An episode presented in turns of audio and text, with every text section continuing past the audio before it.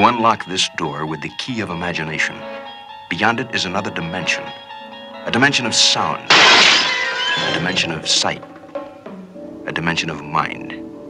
You're moving into a land of both shadow and substance, of things and ideas. You've just crossed over into... the cultural reset.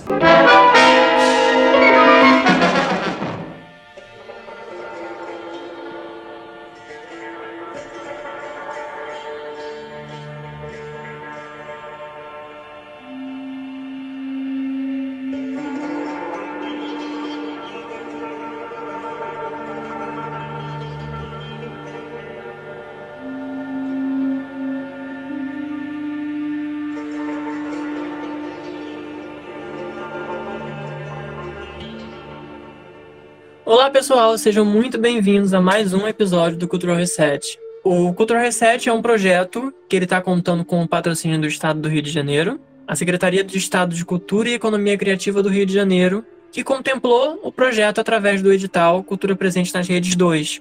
Eu sou Daniel. E eu sou o Matheus. E estamos aqui mais uma semana para falar sobre sets de filmagens caóticos que tem uma boa história para contar. Essa semana a gente traz um tema um pouco mais, vamos dizer assim, científico. A gente, nos episódios anteriores, abordou um filme muito clássico, né, um musical infantil. A gente já falou sobre filmes de terror. E agora a gente vem com filmes que, na realidade, não conversam muito entre si. São dois filmes que têm propostas completamente diferentes. A gente tem um épico sobre um grande fundador de um império. E a gente tem um filme bastante conceitual e filosófico.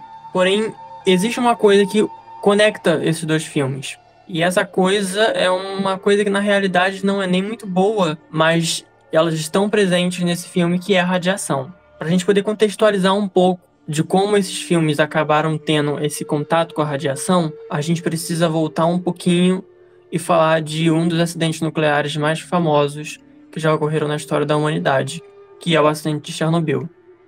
Como o Daniel falou, a gente vai estar abordando dois filmes que, tecnicamente falando, não tem nada a ver um com o outro, né? São até que extremos opostos. Porque um filme é estadunidense e outro filme é soviético, né? Um filme é um épico grandioso, histórico, enquanto o outro filme é uma ficção científica bem meditativa, bem contemplativa, né? Mas o que une eles dois é esse conceito da radiação. E é o tipo de coisa que, enquanto produtor ou algo assim, quando você para ler as histórias sobre as produções desses filmes, fica muito evidente pra gente que é o tipo de coisa que ia dar muito errado, né? E que realmente deu muito errado, né? Mas como o Daniel falou, a questão do Chernobyl, acho que todo mundo conhece, pelo menos de nome, foi basicamente o maior acidente nuclear da história, né, que aconteceu na União Soviética nos anos 80, e foi um acidente que meio que mudou a forma como se trata a energia nuclear no mundo todo.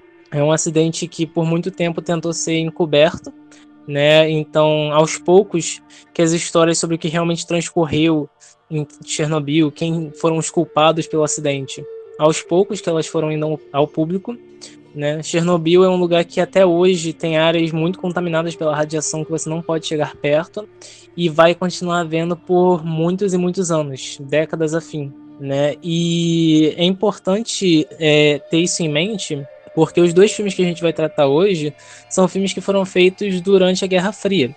A Guerra Fria, que tinha uma corrida armamentista enorme entre duas potências para decidir quem tinha as melhores armas nucleares, né? Então, durante todo o decorrer do século XX, principalmente depois da Segunda Guerra, a gente começa a ter esses surgimentos de grandes usinas nucleares, de testes com bombas atômicas, né? E acidentes, mutações e outras coisas mais causadas por conta dessa exposição humana ou animal tão próximo dessa radioatividade, né, desses elementos químicos. Basicamente, é isso que une esses dois filmes hoje, né? São filmes cujos bastidores acabaram sendo banhados nessa radiação e como isso afetou o elenco e a equipe. E como a gente já comentou, são dois filmes completamente opostos. Mas o primeiro que a gente vai falar é um filme que ficou conhecido por basicamente ter matado o elenco inteiro. Tentador. Tentador sim, mas não sabe, meu irmão. Escute. Há momentos para a ciência jamuga, então lhe darei ouvidos. E há os momentos de ação, quando ouvirei o meu sangue. Acho que a mulher tártara é para mim. Meu sangue diz, tome-a. É um filme estadunidense, né, que a gente mencionou, que se chama The Conqueror. No Brasil foi traduzido para Sangue dos Bárbaros, né, e é um filme de 1956, né, então, como eu falei, auge da Guerra Fria. É um filme histórico, e além de ser um filme histórico, é um filme sobre a história do Genghis Khan, né, o Genghis Khan que foi um líder mongol. E esse filme é basicamente sobre o enfrentamento dele com os tártaros, né, que foram responsáveis pela morte do pai dele. Então esse embate é uma história real, é uma história documentada em vários pergaminhos muito, muito antigos mesmo, né, que influenciaram a criação do filme. Não dá para esperar muita fidelidade de Hollywood com a história original, né, da Mongólia, mas até porque a gente não tem nem sequer um ator asiático interpretando o protagonista. O protagonista é o John Wayne, grande ícone do cinema estadunidense. Esse filme, Sangue dos Bárbaros, é basicamente essa história, né? Uma história cheia de intrigas entre o Genghis Khan e a escrava tártara que ele captura, né, que se chama Bortai, que tenta criar intrigas entre ele e entre a família dele, né, tentar confundir ele. Então é sobre esse embate dele com ela, e ao mesmo tempo é sobre o embate dele com esse exército inimigo. E é um filme que custou bastante por ser um filme de época. Filmes de época geralmente são filmes caros, porque você tem que reconstruir toda uma ambientação específica em termos de cenário, em termos de figurino, em termos de maquiagem, né? Então filmes de época costumam ter essa roupagem assim, que é um pouco mais cara, que é um pouco mais difícil de ser produzida. O Genghis Khan, como o próprio Matheus já falou, ele foi o fundador do Império Mongol. Ele foi uma figura extremamente importante na história. E como ele era uma figura muito importante, é óbvio que apareceriam adaptações cinematográficas para contar a história dele. É uma figura histórica, então existia um certo material que claramente queriam tentar adaptar para uma tela de cinema. Então inúmeras adaptações sobre a história do Genghis Khan aconteceram, desde os anos 30, 40 ou dos anos 50, que é exatamente da onde vem o filme que a gente está falando agora, O Sangue dos Bárbaros, que é de 1956. E até mesmo até 2010, 2006 mais ou menos, a gente ainda tem filmes sobre o Genghis Khan. E esse filme específico que é o que a gente está falando, ele não foi muito bem um bom filme, porque na realidade ele foi um filme que ele, como o próprio Matheus falou, foi caro. Foi um filme com $6 milhões, isso para década de 50 é bastante dinheiro, e que arrecadou pouquíssimo dinheiro. Ele arrecadou 9 milhões, então ele não fez um estrondo sucesso, sabe? Foi uma coisa bem mais contida. E depois de um tempo ele acabou entrando para uma lista de um dos 50 piores filmes da história do cinema. E o filme realmente é ruim. E existe um problema muito grande com ele, que, claro, hoje em dia a gente consegue reparar muito melhor nesse problema, que é uma questão de apropriação cultural. O protagonista dele era o John Wayne, que era um grande ator na época, e o Genghis Khan, eu acho que só pra gente falar que ele era da Mongólia, é muito fácil descobrir que ele é asiático. E o John Wayne não era asiático. Então, uma prática que era muito comum na época dos anos 40, 50, em Hollywood, era uma coisa chamada yellow face. Isso basicamente é uma coisa muito parecida com o blackface, só que numa questão do povo asiático, que é exatamente quando uma pessoa branca toma o papel que deveria ser de um ator asiático, porque está representando uma figura asiática. E essa pessoa, para se passar por esse papel, ela muda a fisionomia dela para tentar ficar dentro desse papel que não seria para ela, porque é um papel para uma pessoa asiática. Então o filme ele tem esse problema com a apropriação cultural, com o yellowface, e além disso ele é um filme mal construído. Então isso tudo acaba corroborando para que ele acabe sendo classificado como um dos 50 piores filmes, lá na época que essa lista saiu, que foi lá para os anos 70, 80. Só que além de toda essa questão do filme já não ser um filme bom, ter esse problema da apropriação cultural, do yellowface, o filme ele acaba entrando nessa lista também por causa dos problemas que apareceram após a gravação desse filme. O Sangue dos Bárbaros é um filme que... eu não sei se a palavra certa é ostracismo, né? Mas ele caiu meio que num esquecimento histórico, assim. Meio que... ele é meio apagado, né? Tipo, as pessoas não lembram dele de cara quando você vai falar sobre piores filmes já feitos, né? A gente tende meio que a pensar mais em filmes que são meio trash, no sentido de serem meio toscos, mas que acabam sendo engraçados, né? Tipo, aquele tipo de filme que a gente gosta de assistir pra meio que tirar um sarro, né? O Sangue dos Bárbaros não é necessariamente isso, né? É um drama histórico, ele se leva a sério, só que... é um filme que tem a produção, sabe? Tipo, é um filme que tem dinheiro real investido nele, então ele não é um filme trash, ele não é um filme de baixo orçamento, mas ele não tem esse apelo todo, né? Ele não é memorável, digamos assim. Então, mesmo ele sendo alçado à categoria de um dos piores filmes de todos os tempos, ele é um filme que passa batido. E eu acho que o que realmente eleva ele... a discussão, né, eleva ele à discussão, cria conteúdo para discutir sobre ele, são duas coisas. Uma que o Daniel cobriu, que é o fato do John Wayne fazendo Yellowface, e a outra que é o contexto de radiação no qual se desenvolveu as gravações desse filme.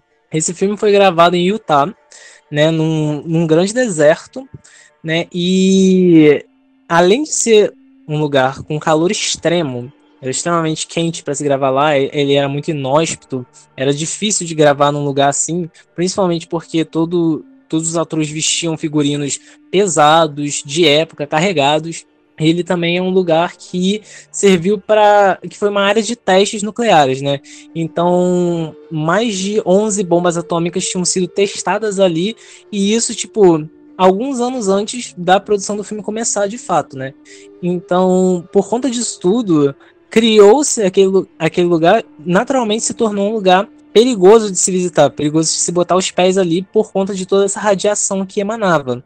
Só que mesmo assim, o local foi considerado como não sendo perigoso pelo governo dos Estados Unidos. Então, quando o filme entrou em produção, quando o diretor, produtor, todo mundo estava buscando locações e encontraram esse local em Utah para gravar o filme, foi completamente assegurado a eles, pelo governo dos Estados Unidos, que o local não era perigoso, não exercia perigo. Então, esse é o tipo de coisa que existe um certo grau de negligência, mas ao mesmo tempo existe esse senso de que... nos outros filmes a gente via muito um lance de um peso colocado acima, principalmente no produtor, no diretor, e nesse filme aqui a gente vê um peso que não está tão direcionado ao diretor ou ao produtor, está mais direcionado a algo um pouco maior do que isso, né, que é esse contexto governamental estadunidense da época. Então, tipo, além desse lugar ser quente, desse lugar ser complicado de se gravar, de todas essas dificuldades de produção que são comuns para um filme de época, sabe? É comum você ter dificuldade, por exemplo, do ator se adequar ao figurino, por ser um figurino carregado, né? Então tem essa dificuldade maior causada pela radiação. E o mais interessante disso tudo é que é um perigo que... é meio invisível, né? É um perigo que a gente não sabe que tá ali, que a gente desconhece e que a gente acha que não tá ali, porque foi assegurado de que o lugar era seguro, né? Então, se gravar nesse lugar já se apresentou um problema no sentido de fazer de criar essa contaminação no elenco e na equipe, foi ficando ainda pior, porque em determinado momento a produção deixa de ser gravada no deserto de Utah, passa a ser gravada em estúdio, justamente por conta do calor excessivo. E aí, para poder tornar o local em estúdio mais próximo da locação real, os produtores levaram 60 toneladas de areia do deserto para o set. Areia essa contaminada. Então, essa acaba sendo a principal causa dessa contaminação por radiação que vai se desenvolver em meio à equipe do filme, né? Então, o Daniel falou de ser um filme que matou boa parte do seu elenco, boa parte da sua equipe. Inclusive, se eu não me engano, cerca de 41% das pessoas que trabalharam no filme desenvolveram câncer, né, com o passar dos anos. Exatamente. Foi um filme que, basicamente, se não matou, deixou uma puta sequela em boa parte do elenco e da equipe desse filme. Como o Matheus explicou, tudo isso aconteceu por uma questão de negligência e imprudência da Comissão de Energia Atômica dos Estados Unidos, que falou para a equipe que era seguro se gravar ali, mesmo que basicamente uns 3 anos antes havia sido testado mais de 10 bombas atômicas naquele lugar. Então a gente tem todo esse cenário que só de contar, né, no começo, a gente já imagina que o final não vai ser bom, porque a gente tem 60 toneladas de areia contaminada com radiação sendo levadas para dentro de um set fechado para que atores e toda a equipe, câmera, figurinista, maquiador e etc., trabalhassem ali naquele meio. O filme foi feito em 1956 e depois de uns anos as consequências dessa areia levada para o set acabou começando a aparecer. A gente tem um histórico de câncer e de outros tumores que percorreu basicamente a equipe inteira. A gente começa com o próprio diretor, o Dick Powell. Ele, em 1963, ele morreu de câncer e ele foi uma das primeiras vítimas a ter esse problema com essa doença causada pela radiação. Logo em seguida a gente tem o Pedro Armendáriz, ele era um dos atores do filme. Em 1960, 3 anos antes do próprio diretor falecer, ele recebeu o diagnóstico de que ele estava com câncer. Ele acabou não conseguindo se controlar psicologicamente. E em 1963, o mesmo ano em que o diretor faleceu, ele acabou se suicidando por causa da doença. O medo meio que corroeu ele e ele acabou se suicidando por causa disso. Nos anos 70, 3 grandes estrelas desse filme acabaram falecendo. O John Wayne, que foi a grande estrela, né? Foi literalmente o protagonista do filme. A Susan Hayward, que era basicamente o interesse amoroso dele. E a Agnes Morehead. Os 3 faleceram nos anos 70, também de câncer. E aquela areia contaminada não parou de fazer vítimas. Depois dos anos 70, durante os anos 80, basicamente 90 pessoas da equipe, que era composta por 220 membros, desenvolveram tumores. Foram descobrindo aos poucos, muito também pelo fato das grandes estrelas e dos grandes nomes do filme começarem a morrer um atrás dos outros. Dessas 90 pessoas que descobriram ter desenvolvido um tumor ou algum tipo de câncer por causa dessa radiação, 46 faleceram durante a década de 80. E meio que para finalizar essa lista macabra de mortes que esse filme teve, vem o John Hoyt, que era um dos últimos atores que havia sobrevivido, que acabou falecendo em 1991 também por causa de um câncer. Então a gente tem toda essa trajetória meio medonha e mortal com toda essa equipe, com todo esse elenco. Então a gente vê como que às vezes certas coisas que podem parecer pequenas podem depois, com o tempo, causar um estrago enorme. E conforme todas essas pessoas da equipe acabaram falecendo, as famílias dessas pessoas começaram a perceber esse padrão. Assim como a gente comentou sobre certos padrões que acontecem em relação a filmes de terror, existia um padrão aqui.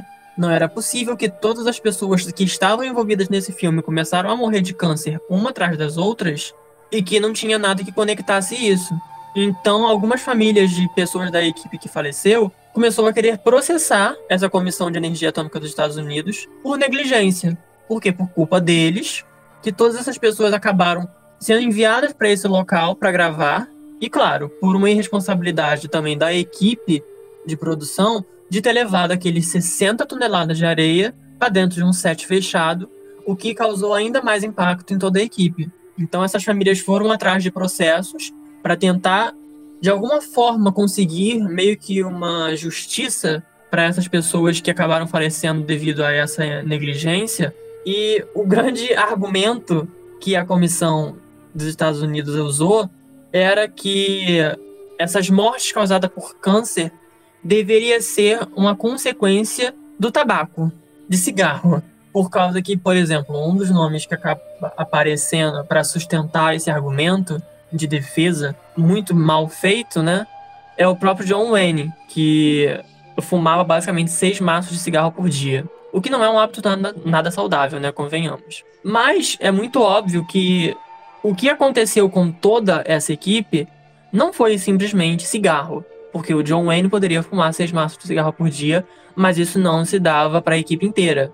E mesmo assim, basicamente, 40% da equipe faleceu por causa disso. Então a gente tem uma certa coisa ali que está acontecendo, estão tentando reverter para não ter que pagar processo, mas eles não conseguem, porque é muito óbvio. Existia um padrão ali dentro, e esse padrão era de que as pessoas que estavam naquele set, as pessoas que estavam envolvidas nesse filme, que entraram em contato com essa areia que estava contaminada com radiação, acabaram desenvolvendo problemas que acompanharam ela durante muitos anos de vida, levando boa parte delas à morte. E além disso, é um filme que meio que criou toda essa lista imensa de vítimas, né? São pessoas que acabaram sendo realmente vítimas da produção de um filme, né? E um fato interessante é que esse filme é uma produção do Howard Hughes, né? O Howard Hughes foi um dos grandes, assim, digamos, milionários na história dos Estados Unidos, né? Ele capitaneou a invenção de diversas tecnologias novas, né? Ele ajudou no desenvolvimento das grandes tecnologias do século XX, principalmente em termos de aviação, né? E ele é uma figura muito emblemática, no sentido de que poucas pessoas têm uma biografia tão interessante quanto a do Howard Hughes, né? Tanto que ela é uma disputa entre vários cineastas para ver quem consegue fazer uma biografia dele. O Scorsese conseguiu fazer, mas tem muita gente que tem esse interesse em fazer a biografia do Howard Hughes, o Christopher Nolan, o Brian De Palma, justamente porque ele tem uma história muito curiosa, né? Tanto que inspirou a criação do Homem de Ferro, de tão surreal que é a história de vida do Howard Hughes. E o Howard Hughes, ele foi produtor desse filme, ele se aventurou, às vezes, em produzir obras em Hollywood. Esse não é o único filme que ele produziu, ele já produziu alguns outros, mas o Sangue dos Bárbaros causou uma espécie de senso de culpa e de remorso nele, por conta de todas essas tragédias que foram se desenvolvendo com a equipe que estava na produção, né? Ele gastou uma pequena parte da fortuna dele, ali, cerca de uns 12 milhões de dólares, para tentar sumir de vez com o filme, né? Tentar aniquilar qualquer vestígio de que o filme tivesse sido feito, né? Ele não queria que o filme fosse assistido justamente por conta disso, por conta desse sentimento que criou nele, até de vergonha, por ter produzido essa obra que matou sua equipe.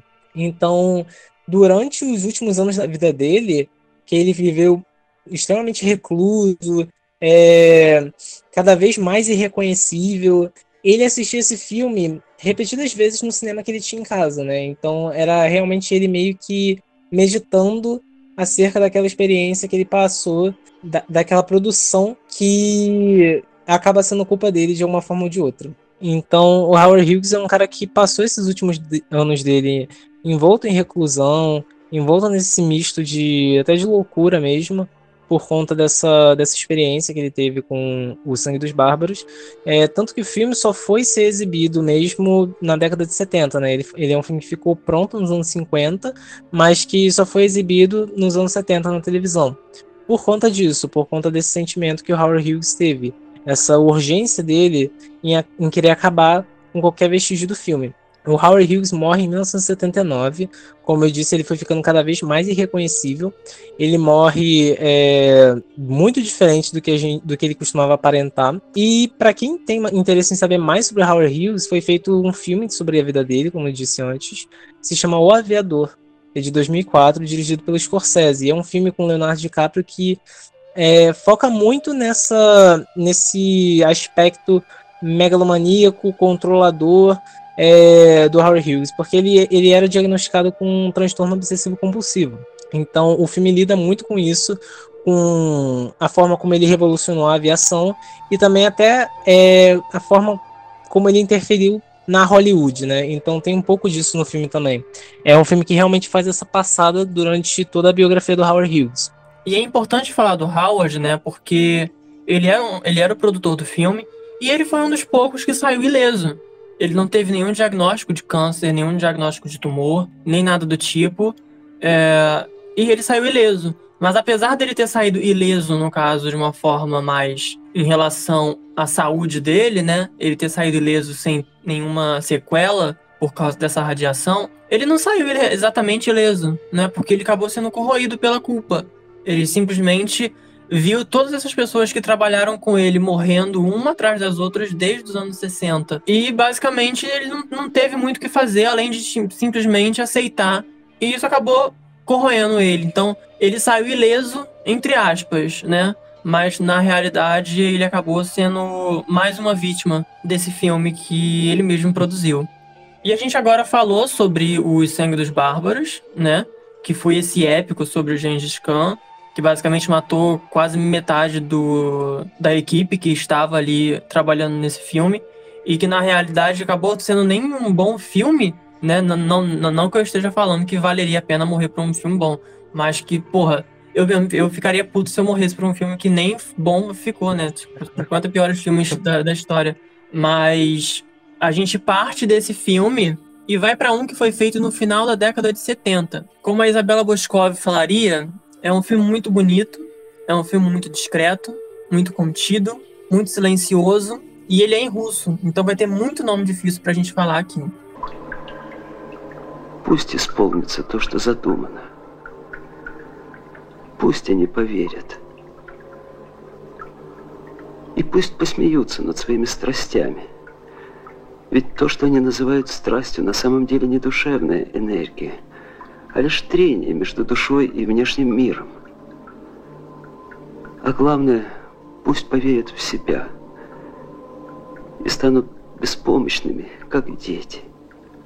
Потому что слабость велика, а сила ничтожна. É, pelo menos o nome do filme, o título em inglês, pelo menos, é fácil de falar, né? Stalker, né? Que é um filme de 1979, dirigido pelo Andrei Tarkovsky. O Tarkovsky é um dos grandes cineastas, assim, mundiais, né? Ele é uma referência global. Ele é um cineasta que fez muitos poucos filmes, né? Assim como, sei lá, o Glauber Rocha fez poucos filmes. Mas ele fez filmes que ressoaram muito com o cinema, assim, num nível mundial. Então, até hoje, você consegue perceber filmes que têm essa inspiração em Tarkovsky, que tenham essa ressonância de Tarkovsky. E ele é um cineasta que se desenvolveu durante o período da União Soviética, né? Ele é um cineasta russo que era crítico da União Soviética. Então, ao longo do corpo de trabalho dele, é possível perceber algumas referências, algumas críticas, algumas analogias ao regime da União Soviética na época. Então, o Stalker é justamente o último filme dele na União Soviética, porque ele sofria bastante censura nos trabalhos dele. Os trabalhos dele, às vezes, eram proibidos de serem exibidos, muitas vezes censurados. E o Stalker é um dos dois filmes de ficção científica que ele produziu, né? O outro é Solaris, que talvez seja o filme mais famoso dele. Mas o Stalker é um filme de ficção científica que é inspirado num livro chamado Piquenique na Estrada, do Arkady Strugatsky e Boris Strugatsky, que foi publicado no Brasil pela Aleph. E, diferente do Sangue dos Bárbaros, o Stalker é um filme que é difícil de explicar, né? O Sangue dos Bárbaros é algo simples, é um drama de época, um filme de guerra também, sobre Genghis Khan, estadunidense, com John Wayne interpretando um personagem asiático. É algo fácil de explicar. O Stalker não é tão fácil. Primeiro porque ele se passa em um país que não é nomeado, mas que tem as suas similaridades com a União Soviética. E ele se passa numa espécie de universo um tanto distópico / pós-apocalíptico, né, que se desenvolve depois da queda de um meteorito.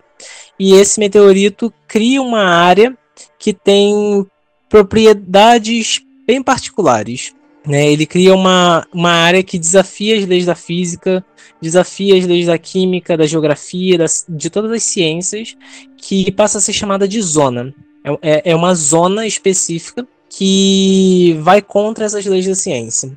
E existe uma lenda de que dentro da zona tem uma espécie de quarto, né? Uma sala de milagres.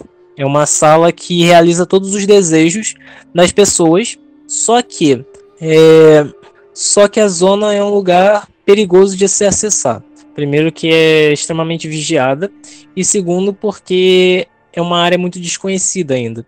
Só algumas pessoas conseguem adentrar a zona e voltar com vida, que são os chamados Stalkers, né? Então o filme se desenrola com personagens que não têm nome, né, que é uma característica muito de fábula, de parábola, né? Você tem o professor, o cientista e o Stalker. E os três meio que embarcam juntos nessa jornada, adentrando a zona, porque cada um quer realizar o seu próprio desejo. Cada um tem um sonho que quer realizar, né? E o Stalker é a pessoa que vai estar guiando eles por lá, por mais que ele mesmo possua um certo medo da zona. Ele tem um receio de adentrar a zona, né? Então é um filme que, mesmo quando você explica a sinopse, não é algo simples de imaginar, de visualizar. E isso é algo que pode ser dito sobre muito da obra do Tarkovsky, porque o Tarkovsky tem essa característica de fazer filmes que são extremamente imersivos, né? Ele faz filmes que contemplam muito a natureza, e por conta disso eles são muito bonitos de se olhar. Mas, ao mesmo tempo, eles são filmes muito lentos, extremamente longos. Todos os filmes de Tarkovsky têm cerca de 2 horas e meia até 3 horas ou mais. E uma característica que a gente costuma ver sobre os filmes dele é que eles são meditativos, né? Não é o tipo de filme que você bota para ver porque tá entediado. É um filme que você precisa quase que fazer uma preparação prévia, do tipo, vou me preparar para assistir um filme do Tarkovsky e não vou fazer mais nada hoje, né? Então ele é um desses diretores que tem muito essas características nas obras dele. Os enquadramentos geralmente são muito longos, tem poucos cortes, as pausas entre os cortes são muito grandes, e isso cria um ambiente, uma atmosfera muito reflexiva. E o Stalker é um filme assim, é um filme que existe uma certa dificuldade de se assistir de primeira, assim. E como o Matheus comentou, o Stalker ele é baseado em um livro, porém na realidade ele não é assim tão baseado no livro, sabe? Ele basicamente é meramente baseado no livro. O livro ele foi lançado em 1972, basicamente uns 7 anos antes do filme ser feito. Como o Matheus já comentou, aqui no Brasil ele está disponível pela Aleph, que é uma editora bastante focada em ficção científica. Inclusive Solaris, que foi um outro filme do Tarkovsky, também é baseado num livro e também é publicado aqui no Brasil pela Aleph. E o livro, ele tem uma... Ele, além do enredo de pessoas indo em um lugar específico, essa pessoa chamada Stalker e a zona, o livro, na realidade, ele não se parece com o filme. Por isso que eu digo que ele é meramente baseado. Porque o livro, ele, na realidade, conta uma história sobre uma invasão alienígena que acontece nesse lugar. Os alienígenas chegam na Terra, não se comunicam com nenhum dos humanos. Eles ficam, né, nessa meio que suspensão aqui na Terra. Depois eles somem. E os humanos ficam se questionando em por que eles chegaram ali. Por que eles vieram para aquele lugar. E nos lugares em que eles passaram, eles deixaram rastros. Eles deixaram marcas. Então um grupo de pessoas vai até esse lugar para poder pegar objetos que foram deixados por esses alienígenas nessas áreas, que eles chamam de zonas, para poder tentar descobrir alguma coisa sobre esse grupo de alienígenas que apareceu de repente naquele local.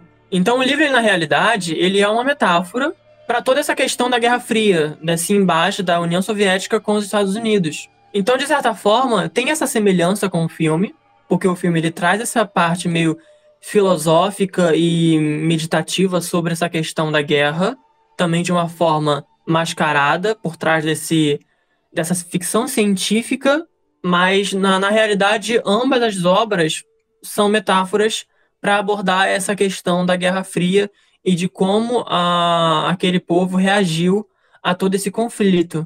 Só que de uma forma diferente. Enquanto no livro a gente tem essa questão da invasão alienígena, dessa busca meio que aventuresca em relação a objetos que possam dar informações sobre o que são esses alienígenas e por que eles apareceram, a gente tem no filme de uma forma mais realista, com essa questão do meteoro e dessas pessoas indo atrás desse lugar que, ainda que seja essa questão meio fantasioso, né? Essa coisa da zona, desafiar as leis da ciência e etc., é um pouco mais realista, principalmente quando você assiste o filme e vê que é uma forma bem crua de se passar todo aquele enredo, o filme puxando mais para um lado mais sóbrio dessa história, enquanto o livro ele já está trabalhando um pouco mais o elemento da ficção científica de forma mais aberta e mais fácil de se entender. Então por isso que na realidade o filme e o livro, eles meio que funcionam em conjunto. Não é basicamente uma adaptação de tipo, ele pegou do papel aquilo que estava escrito e colocou na tela. Não, ele remoldou aquilo e fez uma obra específica utilizando daquela base. Então, o livro e o filme basicamente se complementam, porque são a mesma história contadas de formas diferentes. E além disso, existem histórias de que o Tarkovsky mesmo, ele não era muito fã de ficção científica enquanto um gênero, né? De que ele era meio crítico da ficção científica. Você sente uma... Eu não sei se a palavra certa seria aversão, mas o Tarkovsky, ele não utiliza tanto dos elementos que a gente comumente associa à ficção científica, né? Não num nível visual, nem num nível sensorial, assim. Ele tá realmente mais interessado na questão do drama humano, dos desejos humanos. O Tarkovsky, ele é filho de poetas, e ele é muito considerado um cineasta que é meio que um poeta com as imagens, né? Que ele tem algumas falas sobre como o cinema é um mosaico, é uma escultura que você esculpe o tempo, né? Então, isso é uma característica muito presente nas obras de Tarkovsky. E justamente por conta disso, os filmes dele, no geral, costumam ter reações mistas, porque eles são filmes difíceis de assistir. É aquilo que a gente estava falando, eles não são filmes que você assiste assim de uma hora para outra para se divertir ou para passar o tempo. Os filmes de Tarkovsky, eles realmente querem fazer esse senso de imersão, puxar você para dentro da imagem, fazer você pensar, fazer você refletir sobre ela. E para muita gente isso vai ser chato, né? Vai ser tedioso, o que é compreensível, né? São filmes bem extensos, mas ao mesmo tempo o intuito dele é muito louvável, né? Que é de justamente gerar reflexão. E por conta disso, os filmes de Tarkovsky, ele já era aclamado, ele já tinha um certo renome, mas eles vão sendo cada vez mais reavaliados com o tempo, e o valor deles vai sempre sendo mais reavaliado com o tempo, né? Então o Tarkovsky é um desses cineastas, como o Bergman, como o próprio Stanley Kubrick, que com o passar do tempo a gente vai percebendo cada vez mais as nuances do trabalho dele. E realmente o Tarkovsky, hoje em dia principalmente, ele é um diretor extremamente aclamado. E tanto que, por exemplo, a mesma lista que fala que O Sangue dos Bárbaros é um dos 50 piores filmes da história do cinema, classifica Stalker como um dos 50 melhores filmes do cinema. Então, pra gente ter uma noção do contraponto que a gente tá fazendo nesse episódio, que a gente começa com um filme que é considerado horrível e a gente termina com um filme que é considerado uma obra-prima do cinema. E os dois são conectados por uma coisa muito específica, que é a radiação. Mas antes da gente chegar na questão da radiação dentro do filme Stalker, a gente tem umas coisinhas que acabam acontecendo durante a produção do filme. O Tarkovsky, ele era um diretor que, podemos dizer que ele era um pouco difícil de se trabalhar, mas pela questão de que quando ele tinha uma visão específica do que ele queria, ele ia até o fim com aquilo. Então, tem uma certa briga durante a filmagem do filme entre o Tarkovsky e o diretor de fotografia. Primeiramente, o filme ele começou a ser filmado de uma forma. Boa parte do filme foi filmada. Porém, quando foram chegar na parte de edição para ver como o filme ia ficar, perceberam que basicamente todo aquele material que havia sido filmado ficou inutilizável. Não dava para utilizar aquele material de filmagem. Então toda aquela parte que já tinha sido gravada do filme, que já era uma boa parte do filme, teve que ser jogada fora, descartada completamente, porque o filme não foi filmado da forma correta. Então o filme precisou começar a ser refilmado, as cenas foram sendo refeitas, e o diretor de fotografia, o Heberger, ele acabou entrando numa certa discussão com o Tarkovsky, porque ele via o filme de uma forma técnica, como diretor de fotografia, e o Tarkovsky via o filme de uma forma diferente. Como o próprio Matheus falou, o Tarkovsky é filho de poetas, né? E ele meio que era um poeta do cinema. Então o Tarkovsky ele tinha uma visão muito específica do que ele queria pro filme dele. Tanto que eu até fiz aquela brincadeira no comecinho sobre ele ser um filme contido, um filme silencioso. E o filme realmente ele é. É um filme de 2 horas e 40 minutos que, dependendo do momento em que você vai estar, vai parecer que você está assistindo um filme durante 4 horas. Porque ele é um filme que ele é longo, ele é um filme que ele é devagar. Até mesmo quando a gente fala, por exemplo, a sinopse, e você pensa, nossa, é um filme de ficção científica sobre 3 caras indo atrás de uma zona que desafia. Aí a gente pensa que é algo tipo um alien da vida, sabe? E na realidade não é. É um filme extremamente sóbrio, é um filme lento, devagar, que trabalha muito com imagem, trabalha bastante com o silêncio mesmo. Isso é uma característica muito grande dos filmes do Tarkovsky, principalmente Solaris, é um filme que trabalha bastante com silêncio. Então o Tarkovsky ele tem isso como uma marca muito registrada. Então quando ele acaba entrando em conflito com um diretor de fotografia que prefere ver as coisas de forma mais técnica, do tipo, vamos fazer assim que vai ser o melhor jeito, e esse é o que a gente tem que fazer. E ele bate de frente falando que não vai fazer porque não é assim que ele viu o filme. Começa um embate ali dentro daquele set de filmagem. Então o Tarkovsky ele acaba afastando esse diretor de fotografia, ele contrata um novo diretor para filmar o filme do jeito que ele queria, que é o Alexander, com um sobrenome muito difícil que eu não vou conseguir falar, e acaba que novamente o filme acaba tendo que ser refilmado, porque o que estava sendo filmado com o Heberger não era a forma que o Tarkovsky queria. Então a gente recomeça de novo o filme a ser filmado. O filme ele é longo, então as filmagens deles também eram longas, e ainda por cima o filme acabou sendo filmado 3 vezes. Porque teve a primeira versão, que foi descartada porque o filme ficou inutilizável. Teve a segunda versão, que era com o Heberger como diretor de fotografia. E teve a versão final, que foi a do Tarkovsky, que foi a versão que ele queria, que era como ele via o filme. E na realidade, quando foram ver no final e comparar as versões, não tinha nada de muito diferente, pra falar a verdade. Então pra gente ver que na realidade o Tarkovsky ele era meio pé no saco, sabe? Em relação às coisas que ele via como o filme deveria ser, então, e ele seguia naquilo que ele acreditava. Então às vezes a pessoa discordava dele em um ponto mínimo e ele já, tipo, não é assim que vai ser, e afastava a pessoa. Ele não afastou apenas o Heberger da produção. Outras pessoas que estavam envolvidas e que deram pitacos em relação a como o filme poderia ser, ele simplesmente afastou essa pessoa e foi colocando novas no lugar. Ele basicamente fazia isso. Então era uma forma meio complicada de se trabalhar. É basicamente você trabalhar com uma pessoa que você tem que estar pisando em ovos o tempo inteiro. E isso dentro de um set de filmagem, um set de produção, é muito complicado.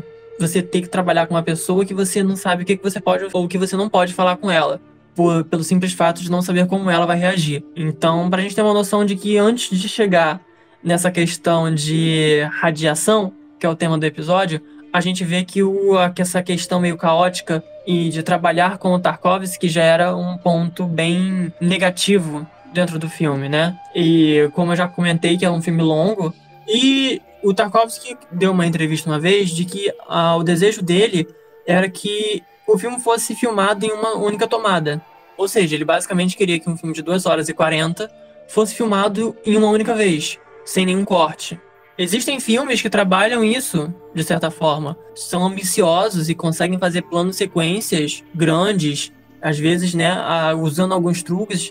Dependendo, às vezes pode ter até mesmo filmes que são filmados em plano sequência, realmente. Mas quando a gente vai para os anos 70, em um filme que não teve um orçamento enorme, porque era um filme mais intimista, era muito complicado se fazer isso. Então o Tarkovsky, felizmente, não seguiu com essa ideia, porque era possível dele até demitir o outro diretor de fotografia e contratar um que fizesse isso que ele queria. Mas a ideia inicial dele era realmente fazer esse plano sequência de 2 horas e 40, basicamente, para relatar o filme inteiro em uma única tomada, sem nenhum corte, sem nenhuma interrupção. Mas o filme acabou não sendo assim. Porém, existem sim cenas extremamente grandes no filme. Tanto que o filme ele tem uma duração total de 163 minutos. É um filme que passa de 2 horas e meia. E ele tem um total de 148 shots. Ou seja, foram quantas cenas foram filmadas. Então a gente vê o quanto que ele realmente reduziu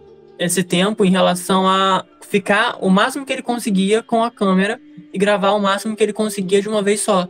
Então por isso que o filme ele acaba sendo até um pouco lento, porque ele não tem muito esse dinamismo que a gente é acostumado a ver em alguns filmes, que muda de cenário, corta pra cá, corta personagem, tem outro personagem, outro enredo acontecendo, subtramas, muita coisa acontecendo. Então Stalker ele é um filme mais lento, muito também por causa disso, da forma com que o Tarkovsky queria filmar o filme, de como ele queria retratar aquela situação. Porque como o próprio Matheus falou, ele é um sci-fi que não se assume como sci-fi, porque o Tarkovsky ele tinha meio que essa questão de querer trabalhar o sci-fi de uma forma diferente. E foi exatamente isso que ele acabou fazendo com Stalker, que é um filme que tem essas coisas mais, vamos dizer assim, fantasiosas, que costuma se ter numa ficção científica, mas tudo tratado de uma forma mais crua, tudo tratado de uma forma muito mais direta em relação a não ter certos floreios para fazer com que a trama ficasse de uma forma mais agradável a todo mundo. Então, como a gente costuma dizer. É um filme que realmente ele se torna um pouco complicado para quando a gente vai assistir. Não é um filme que você assiste, sei lá, numa sessão da tarde, sabe? Não é um filme que você bota pra se distrair. Ele é um filme que você precisa realmente, às vezes, se preparar pra assistir, porque é muita informação que vai vir pra você, mas de uma forma muito lenta e de uma forma muito subjetiva. Você precisa estar literalmente prestando 100% da sua atenção nesse filme e você precisa literalmente se imergir junto com essa história pra você poder entender o que o Tarkovsky está querendo passar ali naquele momento, em todas aquelas cenas longas que vai ter naquele filme. Mas pra gente ter uma noção de que o processo de gravação do filme, ele já foi cansativo, porque ele exigia tanto das pessoas que estavam trabalhando dentro da equipe, como dos atores, porque era uma coisa que demandava uma certa atenção e um certo comprometimento. E que é o que a gente vê no final daquelas 2 horas e 40 de filme. Assim, a gente trouxe esses dois filmes para fazerem um contraponto um com o outro aqui, justamente porque eles têm essa característica semelhante, né, dos bastidores que são banhados em radiação, né?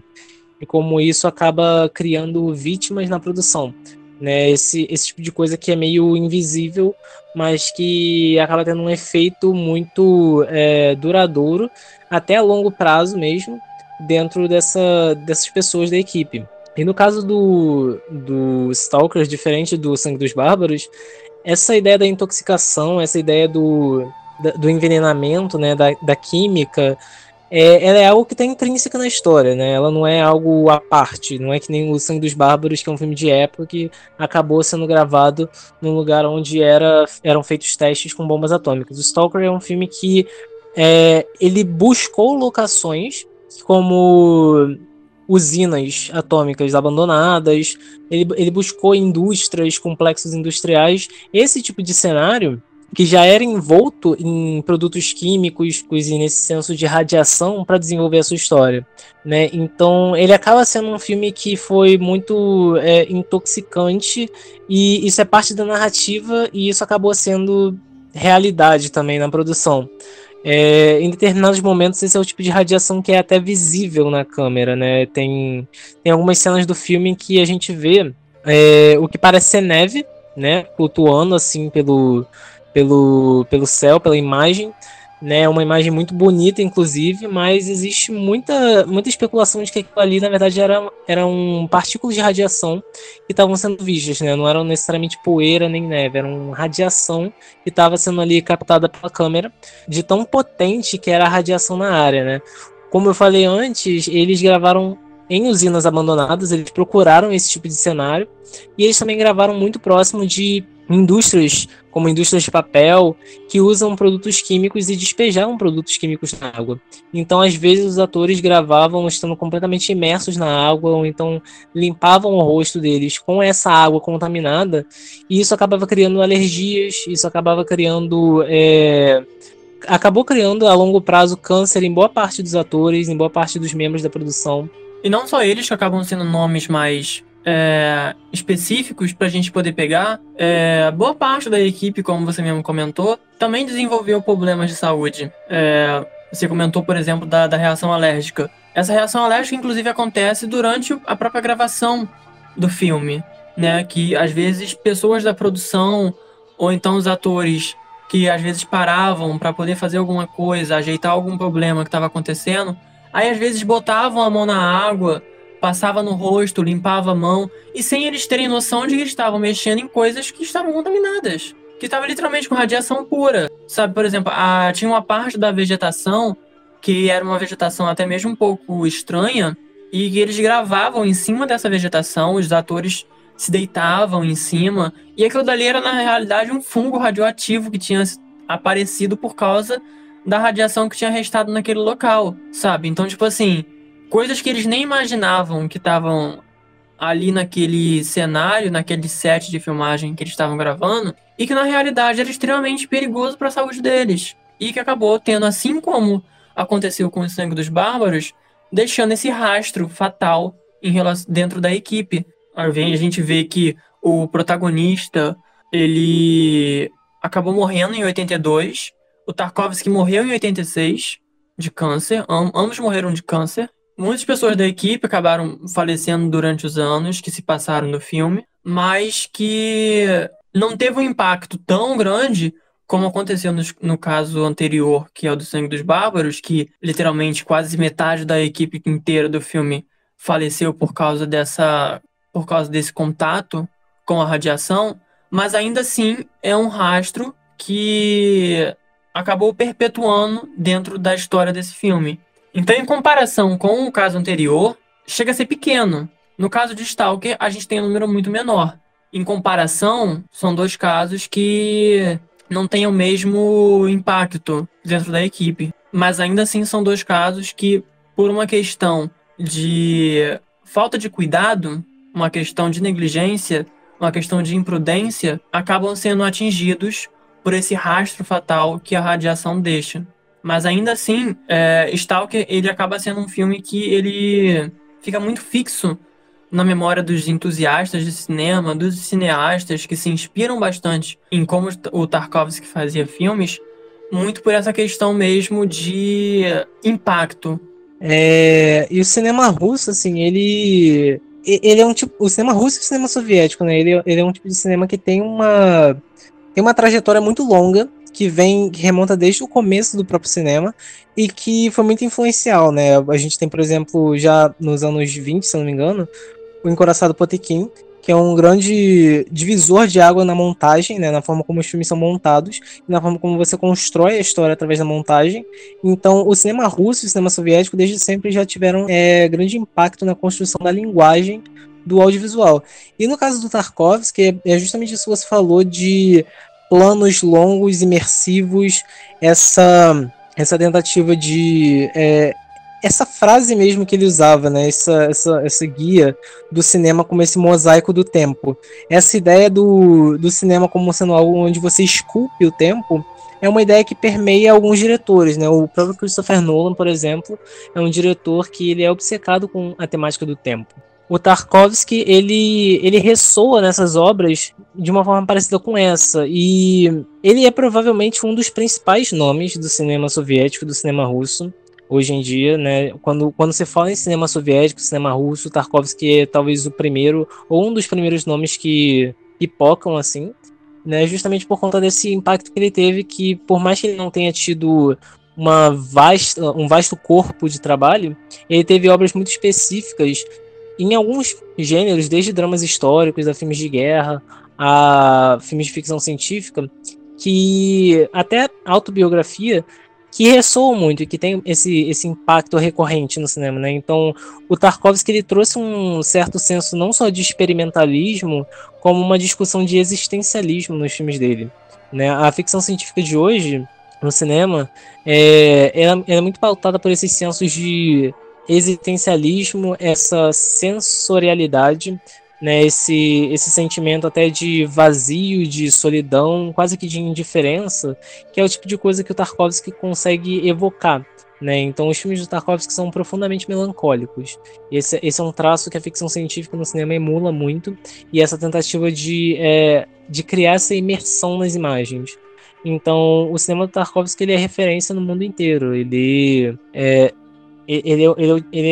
o tipo de coisa que não é fácil de ver, mas que vale a pena ir atrás justamente por ser algo tão diferente do que a gente está habituado. E como a gente acaba trazendo dois filmes que não tinham como temática principal a radiação, mas acabaram transformando ela em seu tema principal quando a gente acaba falando sobre, a gente resolveu pegar um pouco também de como às vezes certas tragédias e desastres nucleares são retratados dentro do cinema, porque existe bastante. A gente começou o episódio falando sobre Chernobyl, que acontece após os filmes serem lançados, tanto o Sangue dos Bárbaros como o Stalker, e que é uma tragédia que as pessoas conhecem por nome. A pessoa pode não conhecer a história inteira de Chernobyl, mas as pessoas sabem o que é mais ou menos. As pessoas sabem que é uma tragédia e que tem a ver com radiação. No mínimo a pessoa vai saber disso. E Chernobyl já foi tema de muitos filmes, tanto de documentários como de mockumentaries, que são aqueles documentários falsos, filmes de terror e filmes de drama, séries de drama, inclusive uma das mais emblemáticas que eu acho que é uma produção muito foda da HBO, que é a série da HBO chamada Chernobyl, e que aborda essa tragédia de Chernobyl, não só por um viés de vamos acompanhar o que aconteceu com as pessoas, não. Eles mostram também isso e eles também trazem uma discussão muito sociopolítica da tragédia, porque na realidade a tragédia de Chernobyl aconteceu por imprudência. Então a gente tem toda essa visão trazida pela série que é muito interessante da gente ver, porque a radiação, às vezes, é até um assunto que às vezes cai em desuso, vamos dizer assim, porque as pessoas não falam muito porque não é algo que é muito recorrente. Não é sempre que a gente tem um desastre nuclear, e graças a Deus, porque a gente não tem. Vamos continuar assim. Mas quando aconteceu em relação a Chernobyl, como a gente no começo do episódio comentou sobre o Genghis Khan ser uma figura histórica emblemática, e saíram vários filmes sobre ele, pelo simples fato de retratar uma figura, acontece a mesma coisa com Chernobyl. É um desastre nuclear, muito triste, que deixou muitas vítimas, mas que a indústria não vai poupar esforços para retratar aquilo, transformar em dinheiro. Essa é a realidade. Então a gente vê como certas coisas podem ser trabalhadas de formas diferentes.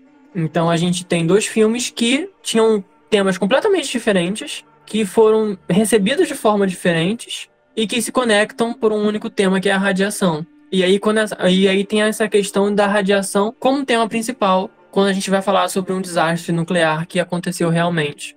E com isso, a gente chega ao fim de mais um episódio do Cultural Reset.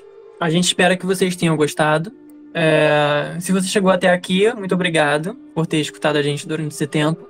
A gente espera que tenha passado o máximo de informações possíveis e que tenha sido proveitoso.